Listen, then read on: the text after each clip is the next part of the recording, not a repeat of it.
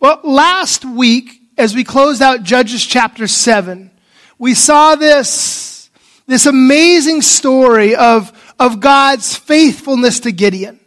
And as we've been going through, we saw, we've seen Gideon's faith waver a number of times. He sort of doubts and he questions and he's not really engaging in the Lord's plan 100%. But every time Gideon wavers, we see the Lord continue to, to take care of Gideon, to show himself faithful to Gideon despite Gideon, Gideon's lack of faith.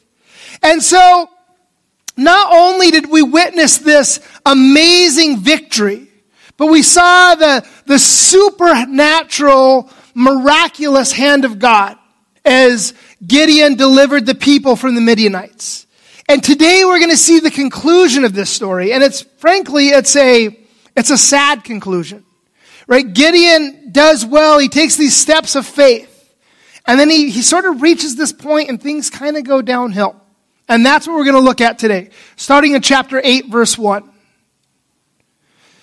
Then the men of Ephraim said to him, What is this that you have done to us? Not to call us when you went to fight against Midian. And they accused him fiercely. And he said to them, What have I done now in comparison with you? Is not the gleaning of the grapes of Ephraim better than the grape harvest of Abiezer? God has given into your hand the princes of Midian, Oreb and Zeb. What have I been able to do in comparison with you? Then their anger against him subsided when he said this. Have you ever been maybe getting ready to move or you needed help with something and you have a friend who knows that you might ask them to help? And so the whole week they sort of mysteriously avoid you. And then afterwards, after you're all done with the move and you've unpacked, they show up. They say, Oh, you should have asked me. I would have helped. That's exactly what's going on here. Right? I don't think that the men of Ephraim, they, I don't think that they really wanted to fight. I don't think they really wanted to engage in this battle. They were just upset that they didn't get any credit for what happened. Right? They were just upset that they didn't get the glory for defeating Midian. And G. Campbell Morgan talks about this a little bit. And he says this. He says that, that this reveals what was in their true heart, right? This reveals their, their true attitude towards God. And he says it's easier to talk about serving the Jesus than to actually serve Jesus. It's easier to talk about serving Jesus than it is to actually serve him. Right? And what he's saying is this. It's a lot easier to talk a good game than it is to put in the hard work. And the people, they say, look, why have you, why have you done this to us, Gideon? Why have you excluded us? Why have you left us out? And Gideon says, look, guys, what have I really done? What have I done in comparison with all of the great things that you have done? And he says, is not the gleaning of the grapes of Ephraim better than the grape harvest of Abiezer? And what he's talking about is this. Gleaning is sort of what was left over after the harvest. Right after the harvesters went through, you know, sometimes they would drop some of the grapes on the ground. Sometimes maybe a couple of the grapes weren't ripe and they would leave them on the vine. And, and so what Gideon is saying is, look, the stuff that you've left behind is better than all the stuff that we're bringing in. Right? And what Gideon has to do is has to massage their egos a little bit here. He says, look, our greatest efforts aren't even, they're nothing compared to just the stuff that you leave behind. He says, we're nothing compared to you guys. He says, God has given into your hands the princes of Midian, Oreb and Zeb. What have I been able to do in comparison with you? Then their anger against him subsided, and they said this. So remember, in the last chapter, after the Lord defeated the Midianite army, we saw that the men of Ephraim, they killed two of these princes of Midian. They killed this guy named Oreb, and this guy named Zeb. So Gideon says, look, you guys got the glory of, of killing their princes. What did I do? He says. I took 300 fat, broken down old men, and we blew some trumpets, and we made some noise, and we broke a couple of jars. I don't see what you guys are so upset about. And so it says their anger subsided. And Gordian and Gideon, and Gideon came to the Jordan and crossed over, and he and the 300 men who were with him were exhausted, yet they pursued. So Gideon is back on the trail. He's chasing the Midianites who had escaped. And it notes that they were tired, right? They've been tracking these guys all day long. They're exhausted, but they're still in the game, right? They're still in pursuit. And I love this about Gideon here. And there's a, a, quote that I love talking about Christian ministry. And I don't know who said it. I've heard it ascribed to Spurgeon. I've heard it ascribed to D.L. Moody, and I looked it up and I couldn't find who actually said it. But it says something to this effect. I get tired in the work, but not of the work. And, and it's such a great sentiment. When we're serving the Lord, oftentimes we get tired. When we serve the Lord, we get worn out sometimes. We're tired in the service of God, but we don't get tired of serving God. And that's what we see. These guys were exhausted in their service to the Lord, but they kept pushing on. They kept pushing forward. And so, verse 5 He said to the men of Succoth, Please give loaves of bread to the people who follow me, for they are exhausted and I am pursuing after Zebah and Zalmunna, the kings of Midian. And the officials of Succoth said, Are the hands of Zebah and Zalmunna already in your hand, that we should give bread to your army? So Gideon, he gets to Succoth, and he asks the men of the town. He says, Look, it, we're on the trail, we're pursuing our enemies. Give us a quick bite to eat so we can re energize and we can keep on going. Give us a little something to drink to wash it down and we'll be on our way. He says, my guys, they're, they're beat. They're exhausted. We've been chasing them all day long. And look at the reply from the men of Succoth. They said, have you already captured them? Well, I guess not. I don't see them. Why don't you come back after you've caught them and then we'll give you something to eat? And so there's a couple things at play here. On one hand, they're probably looking at Gideon and this ragtag group of soldiers that he has. And it's like, you don't, you don't have a chance. How are you going to catch this army? How are you going to defeat these guys? You, you can't even catch your breath. You think you're going to catch them? And also, right, if, if the people of Succoth helped Gideon and he didn't win and the Midianite army came back through, what would happen? They would be accused of collusion, right? And they would be destroyed. And so it's like, we're, you win the victory and then we'll help you out. So Gideon said, verse 7, Well then, when the Lord has given Zebah and Zalmunna into my hand, I will flail your flesh with the thorns of the wilderness and the briars. Gideon says, Well, we're going to catch them either way, with or without your help. But since you guys don't won't help after we win, we're going to come back and I'm going to chop down some blackberry bushes and we're going to whip you with them. We're going to flail your flesh. It's a nice guy. And from there he went up to Penuel and spoke to them in the same way. And the men of Penuel answered him as the men of Succoth had answered. And he said to the men of Penuel, when I come again in peace, I will break down this tower. So Gideon moves on to the next town. The same thing happens. And Gideon's getting a little upset now. He says, Look, I'm going to come back in peace, he says. And when I do, I'm going to come and I'm going to break down your town. I'm going to kick down your tower. I'm going to, I'm going to destroy you guys. And, and Gideon's responses here are a little odd, maybe. But man, I do like his confidence in the Lord. Right? We see this, this certainty of victory in his life here. He says, when I win, I'm going to come back and I'm going to deal with you guys. Now, verse 10. Zebah and Zalmunna were in Karkor with their army. about 15,000 men, all who were left of all the army of the people of the east. For there had fallen 120,000 men who drew the sword. Now Gideon went up by the way of the tent dwellers east of Nobah and Jogbehah and attacked the enemy, for the army felt secure. And Zebah and Zalmunna fled, and he pursued them and captured the two kings of Midian, Zebah and Zalmunna, and he threw all the army into a panic. So again, Gideon here, he's got his little troop, he's got 300 guys, and they're pursuing 15,000 soldiers. Right? This is a huge act of faith, isn't it? But Gideon's thinking, look, the Lord already struck down uh, 120,000 of them. What's another 15,000? And so Gideon, he's chasing these guys in a, in a southeasterly direction, sort of chasing them back out of Israel into the region that's called Transjordan.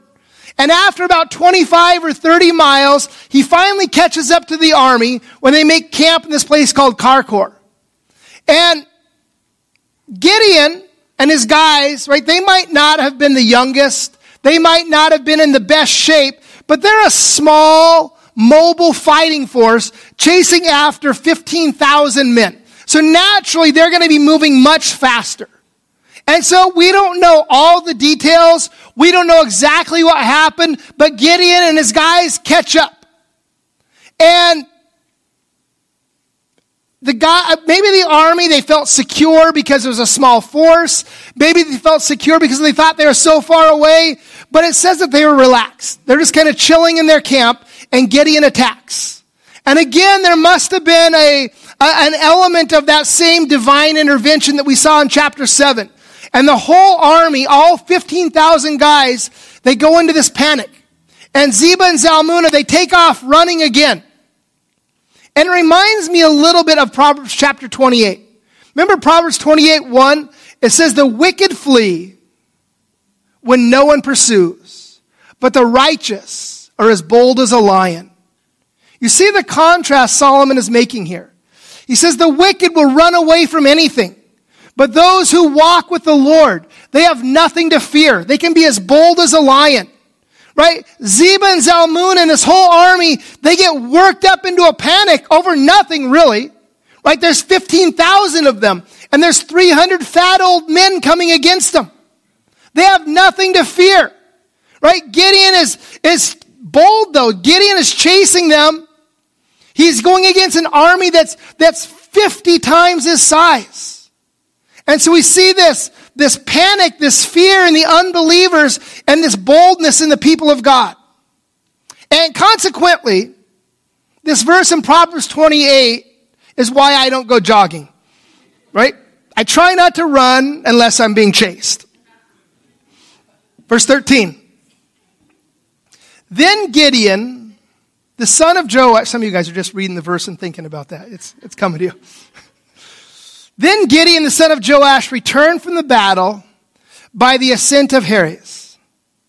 And he captured a young man of Succoth and questioned him. And he wrote down for him the officials and elders of Succoth, 77 men. Then he came to the men of Succoth and said, Behold, Zebah and Zalmunna, about whom you taunted me, saying, Are the hands of Zebah and Zalmunna already in your hand? That we should give you bread to your men who are exhausted? And he took the elders of the city, and he took thorns of the wilderness and the briars with them, and taught the men of Succoth a lesson. Then he broke down the tower of Penuel and killed the men of the city. So Gideon, he comes back through, and he says, look, look who I've got, fellas. I've got, I've got, I've got these guys that you were taunting me about. And then he goes through and says he taught them a lesson. He did exactly what he said he's going to do. He whips them with the briars. And then he goes back to Penuel and he, he kicks down the tower. And then what does he do? It says he kills all the men of the city. It seems like at this point, we start to see the downfall of Gideon a little bit. Gideon, there's no indication that when he, when he does this, when he takes on these acts of vengeance, that he's, that he's operating under the direction of the Lord. It kind of seems like, look, you guys distract, you guys disrespected me. You guys made me look bad in front of my boys. So I'm going to get you back. You know, I'm going to, I'm going to take my vengeance on you. And interestingly, remember earlier in the chapter when he's confronted by the men of Ephraim? And they're like, why didn't you take any? Who, says, who am I? Remember, he gives that whole thing. I think this is what he wanted to do to the men of Ephraim as well. Right? He just couldn't because the men of Ephraim were too powerful. So he gets this situation where he, where he has the numbers to take vengeance, and this is exactly what he does. I, I, I think that we begin to see here Gideon's character revealed a little bit. Then he said to Zebah and Zalmunna, Where are the men whom you killed at Tabor? They answered, As you are, so were they. Every one of them resembled the son of a king. And he said, They were my brothers, the sons of my mother. As the Lord lives, if you would save them alive, I would not kill you. Now, some commentators believe that Gideon here is referring to a, a specific situation that took place in Tabor where these two kings, they, they oversaw a, a public execution of Gideon's brothers.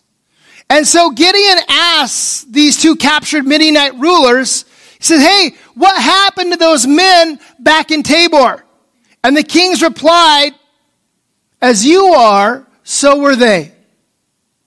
They look just like you. And Gideon says, Well, that's because they were my brothers. That's because they were the sons of my mother. Now, I think this gives us a little, a little bit of insight here. It's kind of interesting. I think it explains a couple things to us. Remember earlier when Gideon goes and he tears down the altar of Baal? And remember the people of the village want to come out and they want to put him to death? And Joash comes out and says, Hey, you better, you better leave my son alone or I'm going to put you to death. I think Joash was particularly protective over Gideon at this point because his other sons had already been executed.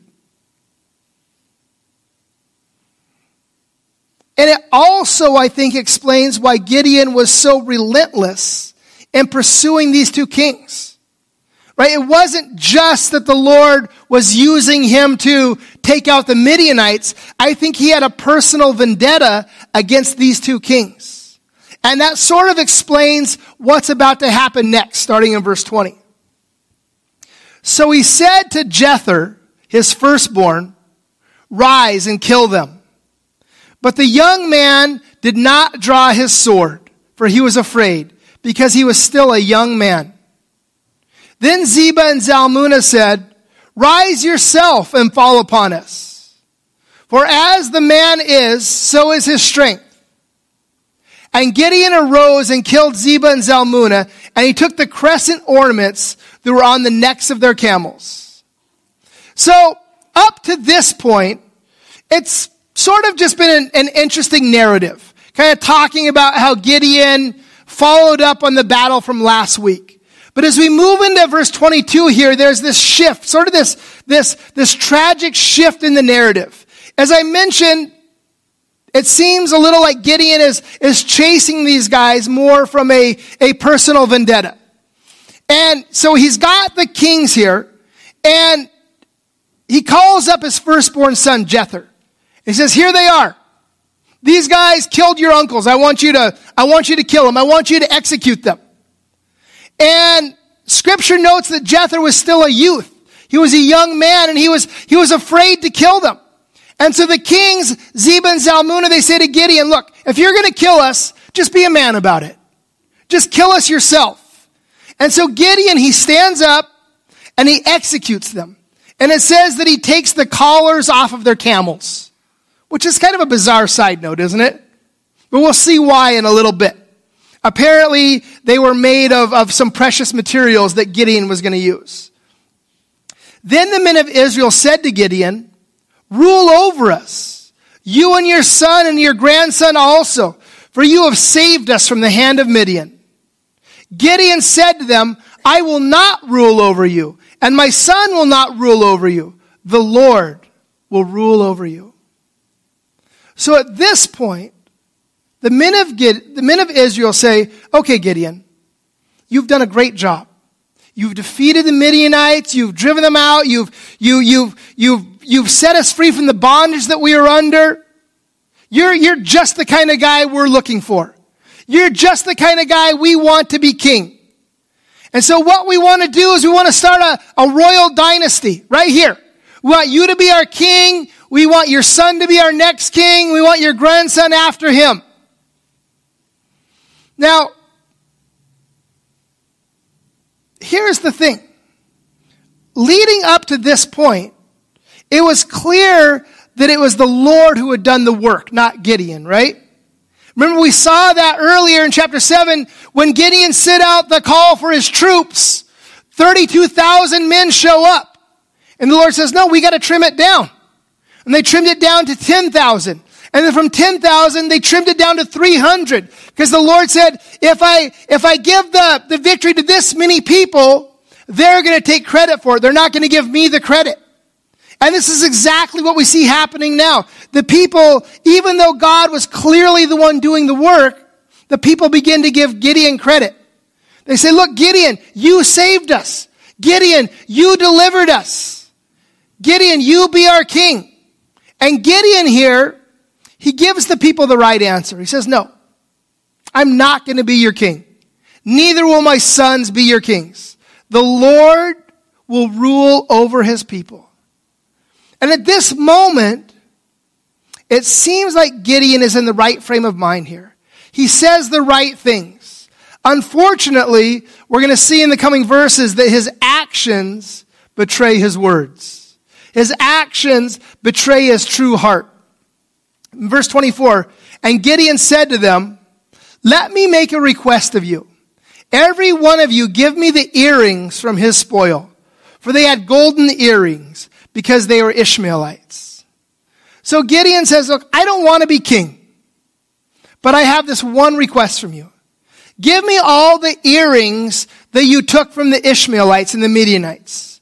Now, apparently, this was a thing that the, the Midianites would all wear all these golden earrings.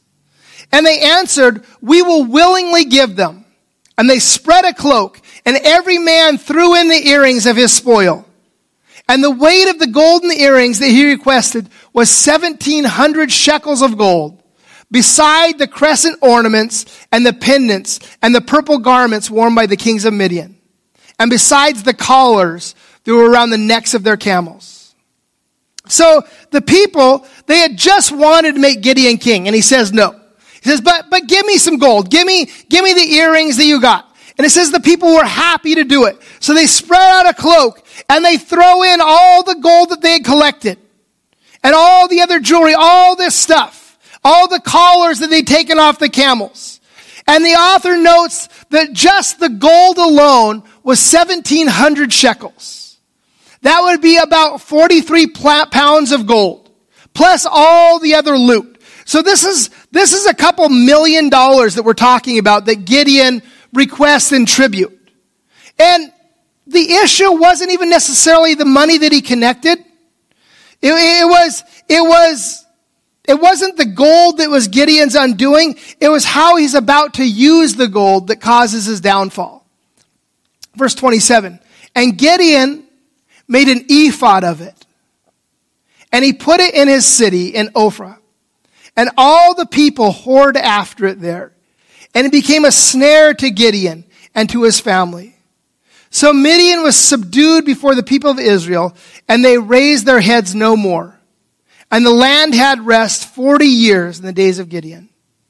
So Gideon, it says that he makes this golden ephod. Now an ephod is basically a fancy shirt that the high priest would wear as he's ministering in the tabernacle or in the temple. And so Gideon makes himself one of these high priestly garments. And he takes it and he puts it in his city. And I imagine it was probably beautiful, right? It's the blingiest of blingy shirts, right? It was, it was the solid gold chainmail thing. But here's why it was such an egregious act. Gideon does two things when he creates this golden ephod. The first thing, it's almost as if he's trying to depose the Levitical priesthood. Right? It's almost as though he's making himself the new high priest. Right? He's there, he sets up this new shrine, he's got this new area of worship, he's wearing the high priestly clothes, like he's wanting people to come to him for, for spiritual advice. And setting up a new priesthood was something that the Lord clearly never commanded Gideon to do.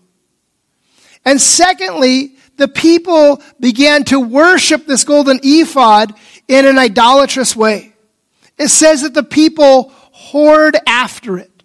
And this phrase, it comes up a number of times in Judges. And remember, it was sort of the, the premise of the whole book of Hosea, right? Talking about God's people when they go after other gods.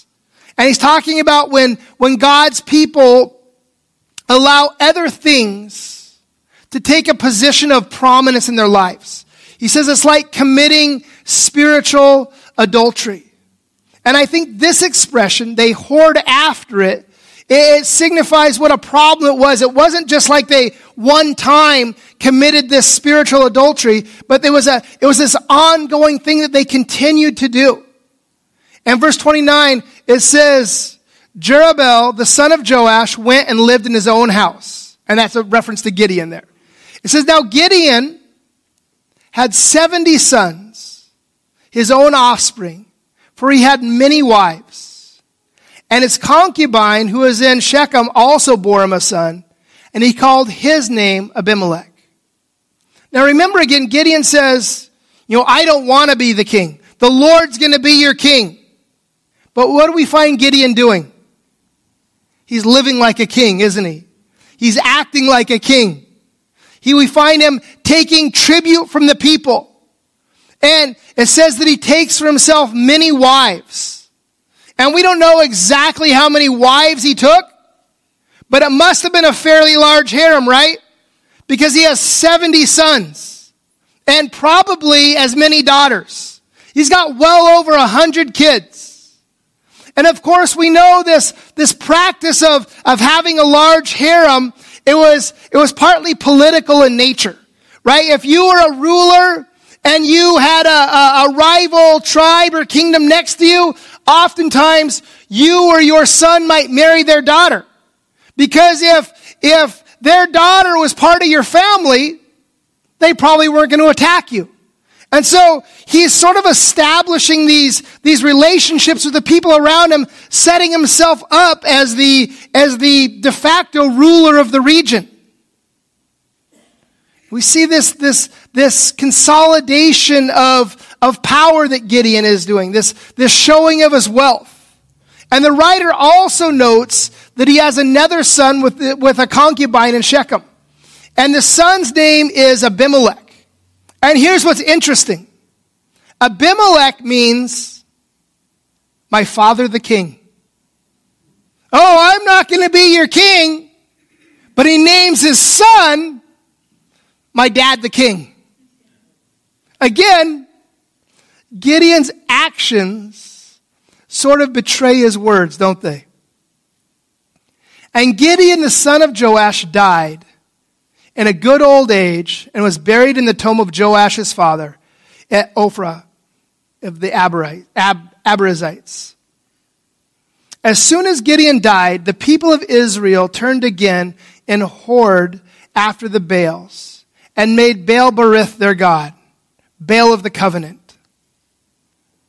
And the people of Israel did not remember the Lord their God, who had delivered them from the hand of their, all their enemies on every side. And they did not show steadfast love to the family of, of Jerubbaal, that is Gideon, in return for all the good that he had done to Israel. So the chapter closes here. And Gideon, it says he passes away at a good old age. And he's buried in the family tomb. But look at verse 32. It says, as soon as Gideon passes away, what happens? They bring their idols right back out. Right? It seems like Gideon's body hasn't even cooled off yet. And the people make Baal Berith their God. And there's a little side note there. It says Baal Berith means Baal of the covenant. And you know, we, we, in the Old Testament in particular, it talks about Jehovah God being the God of the covenants. And so we see them replacing God with Baal. And they're worshiping, worshiping Baal of the covenants. And during Gideon's time, it seems like before he died, the people, they were, they were sort of conforming on the outside.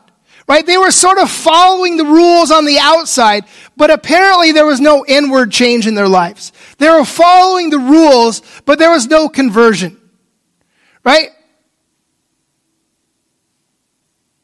They seemed like they continued to be the same idolatrous people that they had always been. And it's interesting, I have seen this so many times over the course of my ministry over the time that I've been serving the Lord. People, they start coming to church, and when they start coming to church, you know, they stop drinking and they stop smoking and they stop cussing and, and they start wearing all the right clothes and, you know, they, they, they get a little religion in their lives and they clean themselves up. But so often, nothing happens on the inside. They fix all the external stuff, but there's no, there's no transformation. There's no regeneration right? There's no, there's no conversion. It's just sort of an, an outward conforming to what they think a Christian should look like. And that never lasts. You know, when you're just trying to fix the outside without dealing with the spiritual, when you're fixing the external without dealing with the internal, it doesn't last. And we see that here. The people fixed the outside when Gideon was judging, but once he died, the people forgot all about the Lord who had delivered them. And this is a sad ending to this section of scripture. And as we close, I just want to look at, at what lessons we can take from this. It's kind of a very scattered, weird passage. But what, what lessons can we take? What can we apply from our lives other than not to go jogging? Right? Which might be enough for some of you. First, it's easier to talk the talk than it is to walk the walk. Right? And we see this example from the men of Ephraim that we don't want to just talk about our desire to serve the Lord. We need to actually do it. We need to make sure that our actions are speaking louder than our words.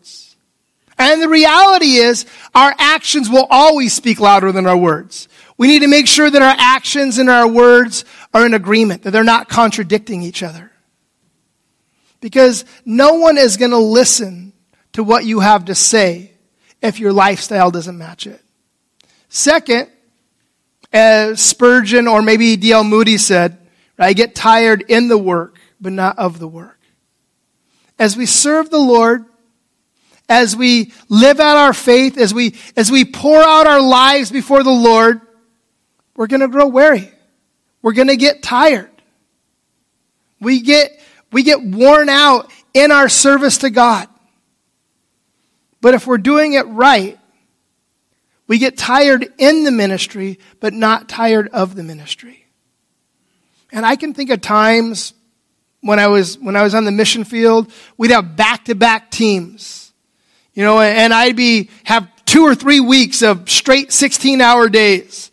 And I could think of times when, when it was over, I was so tired I could barely stand. Like, man, I, I'm, just, I'm just utterly exhausted. But despite that, there's still a joy in serving the Lord. There's this joy in, in being about the business of God. Even when we're tired, right? It, probably even more when we're tired. His strength is revealed through us. When we're exhausted and we keep pressing forward, right? His, his strength and his goodness are manifested through us. And I think that that's, I think that that's our call as believers. No matter how tired we are, no matter how worn out we are, we're always pushing forward. We're always advancing the kingdom. We're always pressing on. And in the midst of our exhaustion, in the midst of our tiredness, God shows up and He strengthens us and He does the work through us. Third, as we've seen so many times already in the book of Judges, we need to be very careful as to what things we allow to take a position of prominence in our hearts. We as, as humanity, as people, I think we're naturally, we're prone to idolatry. In Ecclesiastes 3.11, it says that God has planted eternity in the human heart. We were, we were created to worship. We were made to worship. And if we're not worshiping God, we have this hole in us that, that wants to be worshiping something. And, and when God's absent, we try to, to fill that hole with all kinds of other stuff like we talked about the other week. You know, so often we can make careers our idol, or relationships, or, or all these other things. When we're not worshiping God, we'll allow anything in that spot. And as Christians, we need to be careful because, because those things are always vying for our attention. They're always vying for our affections. And we need to make sure that, that God alone sits on the throne of our hearts.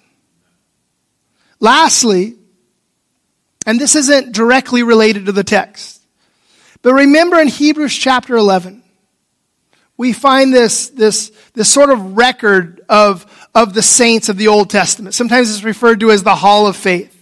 And, and the author talks about we have this, this great cloud of witnesses that surrounds us, all these examples from the Old Testament. Guess who's recorded on that list of saints from the Old Testament? Gideon. Gideon? This Gideon? This Gideon who was prone to idolatry, this Gideon who struggled with faith, this Gideon who would get mad and kill people, he's recorded as one of the saints of the Old Testament. Man, I, I love this, that despite his sins, despite his lack of faith, despite his failures, God saw Gideon as a man of faith. See, God didn't look at Gideon through the lens of Gideon's failures. God saw Gideon through the lens of Gideon's faith. And in the same way, God doesn't look at us through the lens of our sins. He doesn't look at us through the lens of our failures. He doesn't look at me and see all of my shortcomings. When God looks at me as a, as a believer, as a Christian, as a part of the church, He looks at me through the lens of His Son, Jesus Christ. When God looks at me, He sees me through the lens of the blood of Jesus. And I hope that you've picked that up over the course of, of listening to me preach. Right? When, when God looks at us, He doesn't see us. When God looks at us, He sees Jesus. He sees us through the lens of the righteousness of Christ. And I've mentioned this a number of times, but it's relevant, so I, so I want to talk about this again.